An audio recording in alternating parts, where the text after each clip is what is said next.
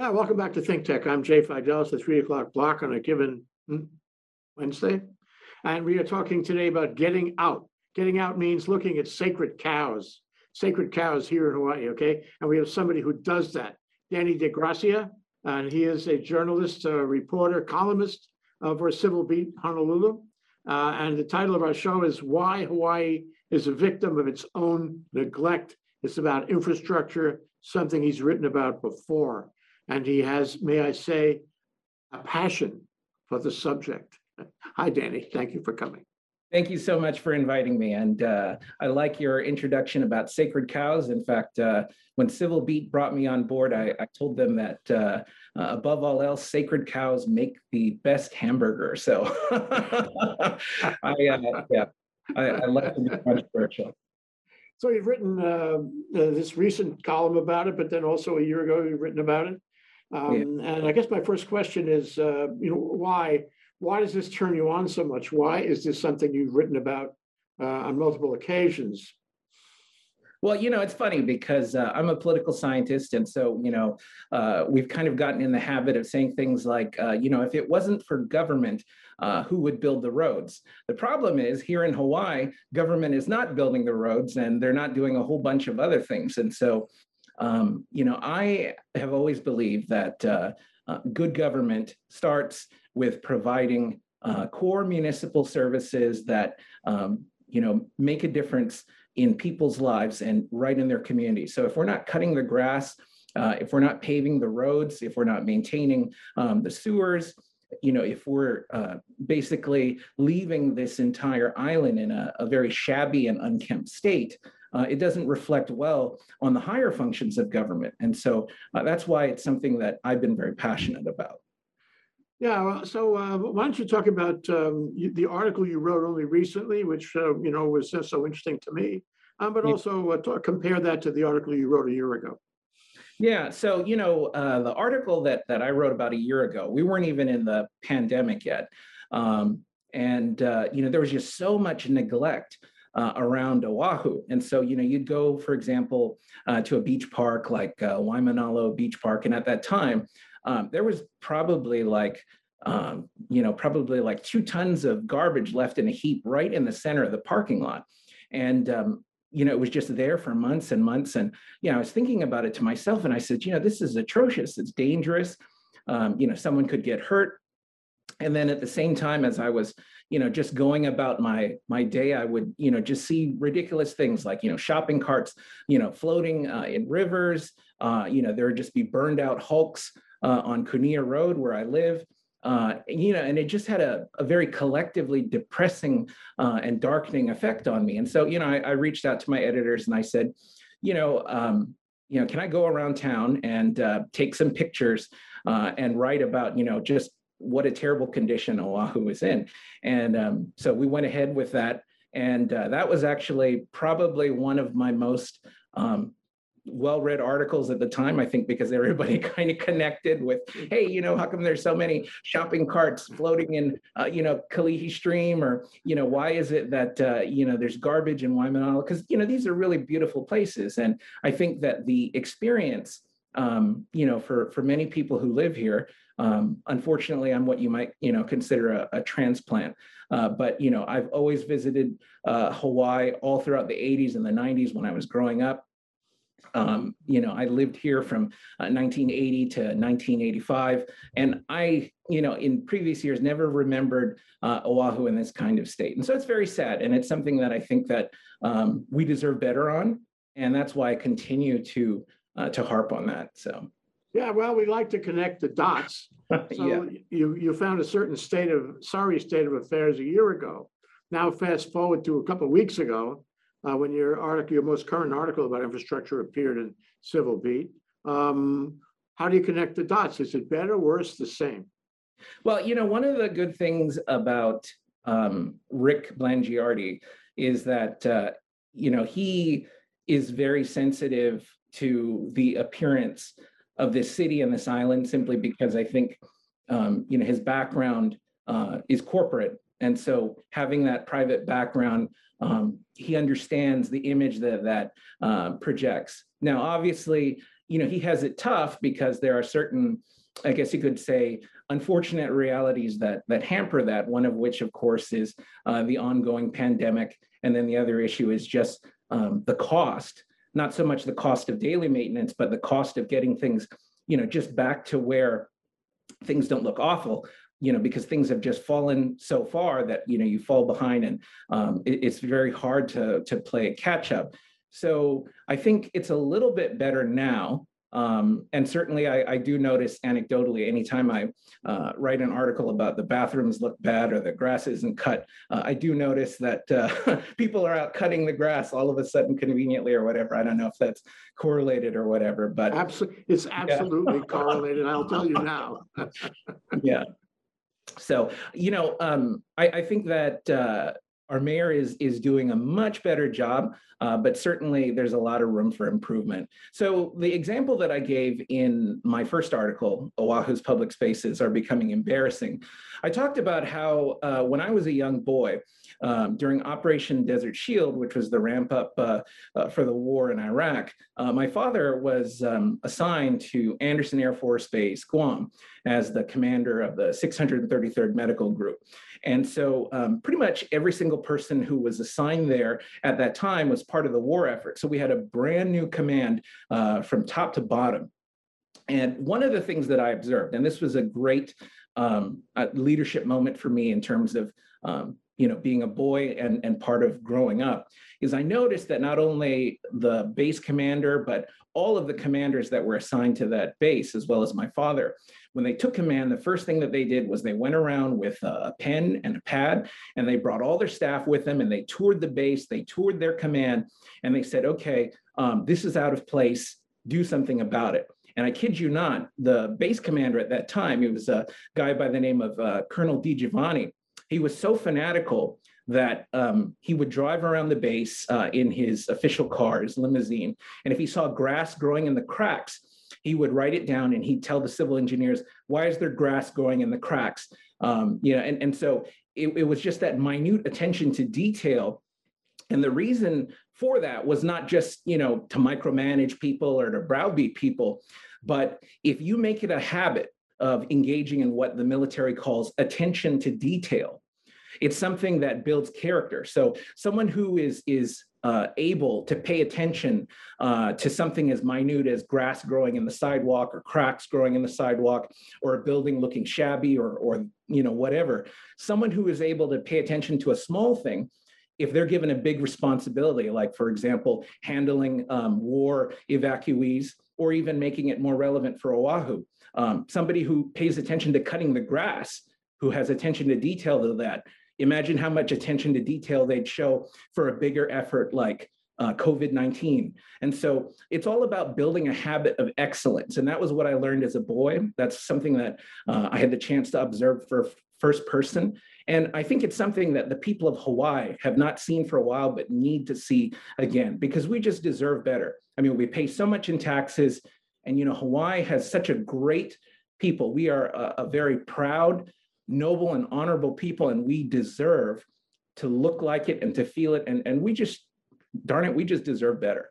So, yeah, okay. Well, that's a, a great background and it's a great story. Yeah. Um, and so, query, uh, you know, how, how far off base are we now? It seems to me, just my observation, is we're a long way from that. Uh, there's a lot of, may I say, grass growing in the cracks here. Absolutely. and there's nobody looking for it, watching it, or asking others to fix it. Um, right. So where are we now, and how do we how do we get to a place that's better? Well, you know, a lot of people say things like, "Oh, we just don't have the money to do this," or, uh, "You know, we don't have the staff to do that." But um, you know, initiative does not cost anything at all. So, if I were, for example, Governor Ige, the first thing that I would do if I saw, you know, I mean, and if you, I, I drive H1 every single morning and every single afternoon, and that place just looks absolutely shoddy. If I were Governor Ige, the first thing that I would do is I would say, all right, you know what, everybody, we're going to do an organizational day tomorrow. So everybody needs to, uh, you know, get uh, uh, rags on or whatever, bring some uh, gloves. And, you know, we're going to pick up the trash that's along this particular route of H1. Now, it may just be a very small kind of a thing, but that type of attitude immediately gets results. So if you can't pay for it, then you need to do something because saying that the status quo is all that we can expect, and I mentioned that in the article, saying that the status quo is just the best that we can get is unacceptable. People need to do something. So first and foremost, you start with initiative. The second thing is you need to prioritize it. The problem is we have this attitude in Hawaii where, you know, our government wants to do the absolute bare minimum and so they say you don't need this you don't need that so when they're when they're building the roads for example they say oh you know who will possibly need you know more than you know two lanes and then what happens is is is that you know the money that should be going to building the roads gets diverted elsewhere. So then when there's finally like on you know hana highway locals screaming you know why is it always the hawaiians? Why is it this? Move your stuff.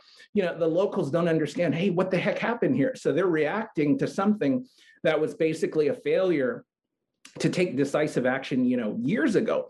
So we have to prioritize that. We need to spend the money that we have to actually clean these places up to recapitalize to renovate uh, to build new infrastructure. And we need to focus on that. So rather than having this attitude where we say you know you don't need that we need to build for capacity. Because if if we're going to be saying all right uh, you know the world is welcome to come to hawaii hawaii is the safest place on earth and you've got 10.3 million people per year coming to hawaii wearing down the roads um, you know uh, making a, a huge uh, environmental impact and cultural impact and we're not actually building capacity or renovating or keeping up with repairs it, you're just going to have a place that looks like, you know, forgive me, the third world.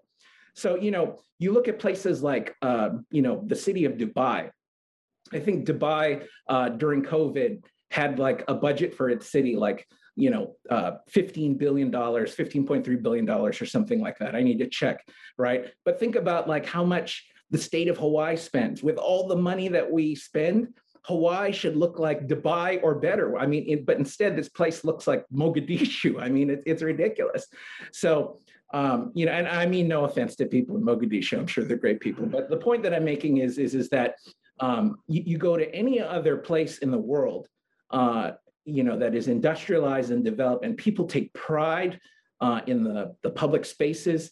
They make it a point to build quality infrastructure. And so we have to do that. So it, it we, we need to do more than just saying, oh, okay, we're going to give these grants and aids we're going to give these subsidies we're going to throw you know a million dollars here two million dollars there and we're not actually doing results we're just actually paying people's salaries or whatever you know i mean that's ridiculous i mean you know it, it you look at uh, like for example the philippines right the philippines has like billions of dollars. We give them billions of dollars in aid, but that doesn't actually translate into like development. And Oahu is becoming the same way. We're always spending so much money, but it sure as hell doesn't look like that money is going anywhere, except of course, maybe the pockets of a couple of people. So we've got to make it a priority. We've got to make sure that money gets us results price is what you pay, but value is what you get. And we are not getting our value out of our tax dollars. And so uh, that's that's one of the things that I would work aggressively on if I were the governor.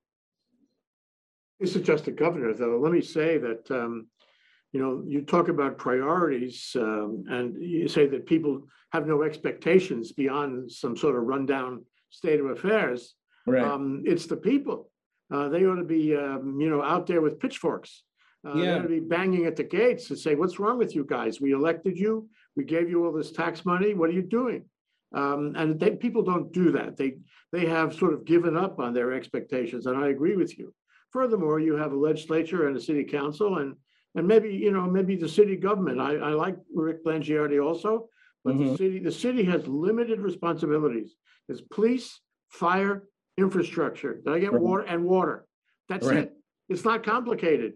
Um, all, all you have to do is fix things and, and that walk around looking for, you know, grass in the crack, that, that is a city job. Yeah. Um, and that, that's not happening. This place ought to be beautiful. It's a tourist destination. You said that. Um, so, you know, I, I don't, but I don't limit it to the elected official at the top. Although Right. he, he or she could probably do a really good job if focused on is, it's the city council, it's the state legislature, it's all those, um, you know, uh, governmental agencies that are somehow at least theoretically responsible. And it's the people Right. who ought- who ought to make a stink about this sort of thing. How do you change public opinion?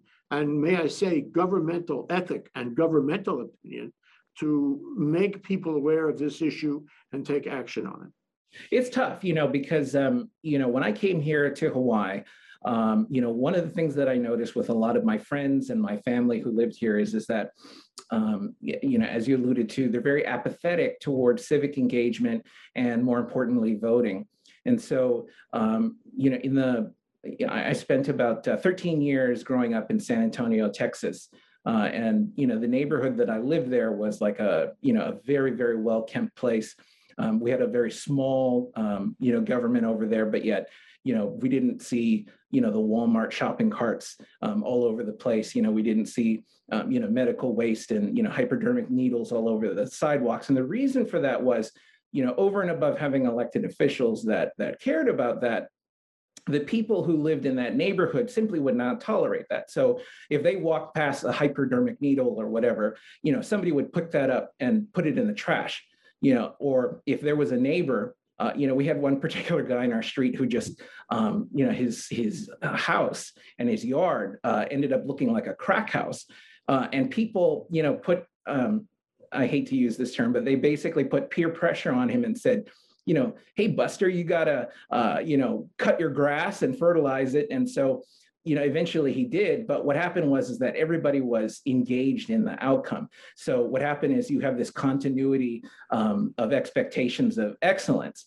Here in hawaii um, there's a lot of structural problems. Number one um, the economy is so bad so people have to work uh, multiple jobs. So people who work multiple jobs have the tendency to just fixate so much on getting through the day that by the time that they get home they just want to sleep. They don't want to pay attention to anything. They don't even want to watch the news. You know, they just want to watch, uh, you know, their favorite TV show. You know, maybe have a beer uh, and then um, you know eat dinner and then go to sleep. And it's wash, rinse, repeat over and over and over again. And and that's bad because bad government thrives on public apathy. And so what happens is, you know, you've got this mindset where everybody just focuses um, on their narrow silo and nothing changes. And um, you know, yes, absolutely. There's there's no substitute for public initiative because I guarantee you, um, you know, if the public um, was incensed about something and they, you know, made it a point to uh, do something about it, people would be ashamed to be leaving, you know, rotting shopping carts in the middle of Kalihi Stream. They'd be ashamed to have, you know, um, a playground uh, that's a state park or a city park uh, that that has grass so high that you know parents don't want to let their kids go in there because you know they might get um, stepping on like a broken glass bottle or whatever, and so you know it's unacceptable. Um, but you know the people, I, I I have sympathy for them because it's hard, but you know it's no excuse. You basically you know if if if you're someone who you know say that you work um, you know, long hours at at uh, Ala Moana Shopping Center, and you come back to Waipahu and you're drained. Um, you need to get involved in politics because you're drained. You need to, um, you know, demand better from your elected officials so that you're not always um, falling behind. But you know, there's no standard for that, and I think probably for this generation because the economy has been so bad um, people have just been locked into a survival mode. So they're not used to um, being in a position where they have the free time to lobby for these things, to get engaged for it, uh, or or to even do it. You know, I remember, um, you know, briefly in my my 20s, uh, I worked at uh, Ala Moana Macy's, and I remember when I got home, man, I was just so tired, my feet hurt so much, I just wanted to sleep, and that was it. But um, you know, what what can you say, right? I mean, uh, you're tired, you're you're worn out, but um, you still got to think about the future. So, but I absolutely agree with you. It starts with the people too. So let me ask you this question. Do you think it has to get worse before it will get better? You know, I think that people recognize how bad things are. The fact that, you know, whenever I do these articles, there's like 120 comments, you know, people saying, you know, this place sucks. And, you know, I I, I don't comment uh, often, you know, because, uh, you know, I don't want to be seen as arguing with people or favoring any particular group. But, you know, I, I think to myself, it's like, okay, well, you know, if you think that things are bad, why don't you do something about it? You know, why is it that, you know, you think that Oahu sucks, but then you keep voting for, you know, the same types of people or you reward them with higher office and, and greater opportunity for uh, incompetence? Um, you know, I honestly think that we're probably at a very dangerous inflection point here where you know people might just give up and say you know i'm overloaded with the pandemic. I'm overloaded with the cost of gas. I'm overloaded with you know um, having to um, you know raise kids with uh, skyrocketing food prices. And they might just disengage and and that's my fear because you look at places like the philippines um, you know which just have massive you know uh, shanty towns or whatever um, and and you know you have this trend towards um, I, I I'll, I'll just make up a word. Uh, I, I hate the way that this sounds, but you know, ghettoification of um, you know of of pristine countries, and um, that seems to be the trend. So um, my fear is is that it won't improve simply because um, you know people don't show up to vote, people don't get engaged in their uh, community, but maybe we'll get lucky, and um, you know. Um, maybe we'll elect a couple of, of people or get some uh, administrators in various departments who, uh, for lack of a better word, are hard asses who um, are fanatics for attention to detail.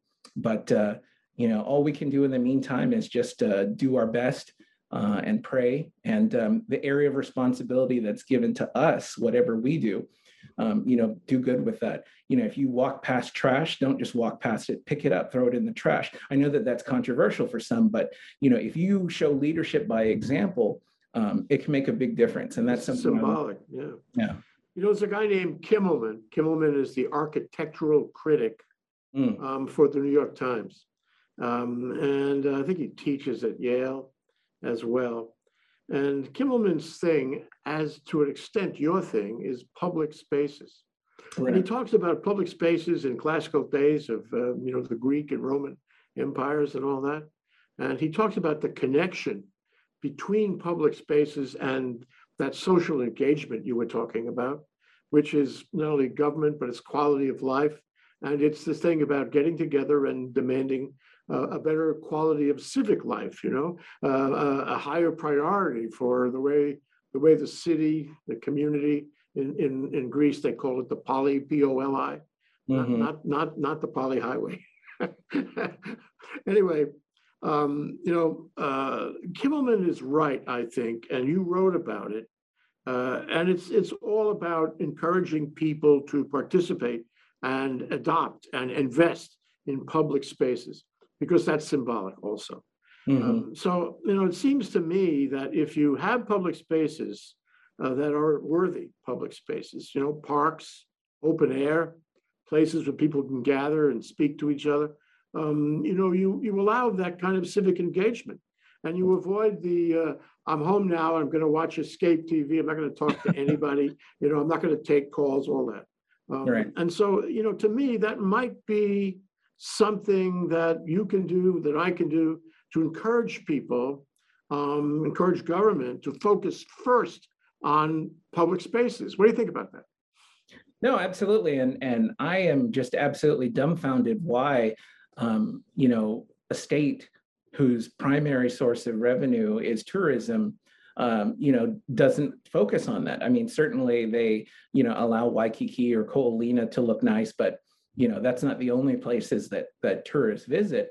Um, and so, you know, having that ability to, um, you know, and the technical term for this is built environment, having quality uh, built environment, having um, aesthetics uh, and and proper function in these areas. That's the core function of government. So you know when I see um, you know elected officials saying, "Oh, you know we're going to uh, meet X goals on you know carbon emissions." You know, and we're gonna, uh, you know, save the environment, and we're gonna, you know, prevent this and prevent that. And I'm like, you can't even prevent trash from getting, uh, you know, in the public parks. How are you going to, you know, uh, reduce carbon emissions when you're not even, you know, reducing the urine emissions that are left on the on the floor of the of the park bathroom. So you yeah. Yeah. I mean, and I worked at the legislature. Uh, you know, there's a lot of sharp people in there, but unfortunately, you know what what usually ends up you know prevailing uh, is just stuff that you know shoots money over to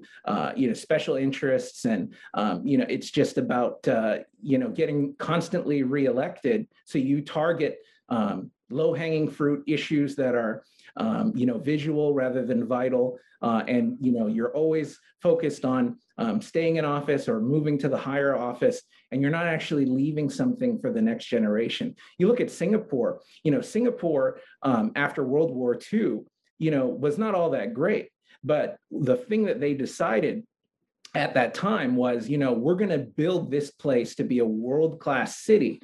And in a very short amount of time, um, they became a major hub. And and you know that was no small part to putting the initial investment into infrastructure. Here what people do is they say oh you know we don't need it and they make up an excuse. So they say well why didn't you cut the grass? Oh well you know uh, because uh, the rewilding helps nature. Or why don't you uh, you know build uh, you know new buildings uh, you know for the government? They're like loaded with asbestos. Oh well you know we've determined that our our best practices say that you know this is contained. And so there's always some stupid excuse um, not to engage in in quality and excellence. And we need to stop that because here people are just so mercenary. They're the our elected officials are just concerned about you know how can this make me look good and who can get payouts from this that will then favor me later? And and that's the totally wrong approach. If you really want to get um, you know true prestige if you want to get you know uh, true excellence you've got to make the world around you a better place. I think it was you know uh, cicero who said that uh, among the noblest of genius there is a insatiable desire for power command and glory right? And so you know uh, being noble is is about making things better. It's about empowering others because when you empower others you empower yourself. And so um, you know maybe we just need to have um, a paradigm shift and not just a personality shift in our next election. Certainly in 2022, um, you know, I'm going to be haranguing a lot of people with my articles that, you know, you guys need to not just, you know, knee jerk vote, but you need to vote for a better future. You know, and it's, and it's bad because if you read my articles, I'm always talking about, you know, fix Hawaii right but we shouldn't be talking about just fixing hawaii we should we need to move past fixing you know to getting you know into the stratosphere. We need to be a leader in the Pacific, not lagging behind. And so, um, you know, I might be a very type A personality, others uh, might not. But, you know, if other people like me, um, you know, get together, unite, and we put our voices together, certainly we can make a difference. And maybe we can just even throw this election or whatever. So um, it's possible. Yeah, well, Yeah. I mean, uh, theoretically, somebody could come along and say, look, I'm gonna focus on this stuff. That's Yeah. what I'm gonna do. And if you, if you believe it, you know, if you think my idea is a good idea about focusing on this, then vote for me. Uh, I Right. mean, I don't know what's gonna happen, but th- to me, I would vote for somebody like that in a, in a nanosecond. I'd Mhm. want that because that's clarity and it's leadership. Uh, by the way, just, just a thought, but sometime soon, I would like to have another show with you on Sure. Kaka- Kaka'ako, which is the Hmm. very embodiment of these issues. Has Oh, been and is now today. But here's, here's my, my area I want to ask you about last, and that is this, it's the, the Ghost of Christmas Future. Out of Charles Dickens and the Christmas Carol. And uh, he, he causes uh, Cratchit, no, not Cratchit, but the old, the old man who, who was so, who was so greedy and everything, um, to look into the future with him. And the future is bleak. And so I would like to ask you about the ghost of Christmas future. If we do nothing, if we continue this uh, upside down priorities, uh, if we can, you know, continue to um, simply try to stay in office, simply try to raise money, simply try to uh, satisfy, um, you know, the special interests that knock on our door, and we ignore these important issues about quality of life, quality of community, quality of of the future for our kids. What happens to us in the ghost of Christmas future? Well, uh, you know, as a political scientist, when we look at the future, we study the past to look for trends. And what we have seen so far in Hawaii is, is that there's been an exodus uh, of people to the mainland who are just simply tired of things here. I used to joke and say that you know Hawaii's greatest export um, is talented young people, uh, and you know I think that um, if things continue as they are, young people who are graduating from high school or graduating from college, you know they're going to say, hey, you know um, where's this great future that I was promised, you know, when I was growing up? Everybody told me, you know, that we're going to, you know, build this great future, but, you know, I'm just surrounded by trash and by economic problems and by crime. And I think people are just going to say that the opportunity cost to fix things is just too much. And then they're just going to leave. And then that's bad because then the very people who would be predisposed to fix things um, are the ones that that are now um, adding their talents to the mainland. And so uh, my fear is um, that worst case scenario is that you know Hawaii is just basically going to look like you know parts of Southeast Asia um, or you know other parts of the world which are just impoverished. But you know um, the politicians are well compensated. Um, you know there's always some white elephant project that's never completed because it's not meant to be completed. It's just meant to, you know, hire a couple of people or, um, you know, uh, sustain a particular contractor. And so you'll have promises of great projects surrounded by massive sprawling slums. And, um, you know, that's a future that we don't want because Hawaii is a beautiful place. The most beautiful thing about Hawaii um, is our natural environment. And so we need to make it look beautiful. We, we need to avoid uh, that future. So that's my prayer. Fair enough, fair enough. Uh, and implicit in that is that if, if these young people go away, that's, those are the people who could, I don't want to use the term fix, we, we're not going to use that term anymore, who Hmm. could re, remake, reimagine our society. Those are the ones who would reimagine it and pay for it by, Right. by creating, uh, you know, economic activity and becoming an economic base. And if they leave, we're less likely to be able to deal with this. So it's a spiral down, in my view. Um, and therefore, we, every single, you say the most important asset is the environment. Well, the people too. uh, Yes, And, yeah. and the people can preserve the environment. And if we can get them to stick around and, and adopt the notions that, uh, that you are advancing today, then, um, that, that will, that will raise all boats. And that will, you know, uh, create the kind of community that we, we want to see. I hope you keep on writing about this, Danny. Uh, No, I sure will. and, and and I think that, you know, over time, may- maybe, you know, you know, they, they used to say in, uh, in ancient Rome, to refer to ancient Rome yet again, uh, repetitio mater studiorum, which means repetition is the mother of study. And the more you say it, the more likely somebody will be listening. And so I hope you do that, and I hope there's a- other uh, uh, columnists and journalists who take the same position so that we can make an impression on people before they take off. Uh, Very important thoughts, and I really appreciate this discussion with you, Danny. No, thank you so much, Jay. Nick, till next time then, Danny de Gracia of uh, Civil Beat, uh, a columnist who, um, and next time, by the way, you can tell us how you really feel. Thank you very much. Aloha.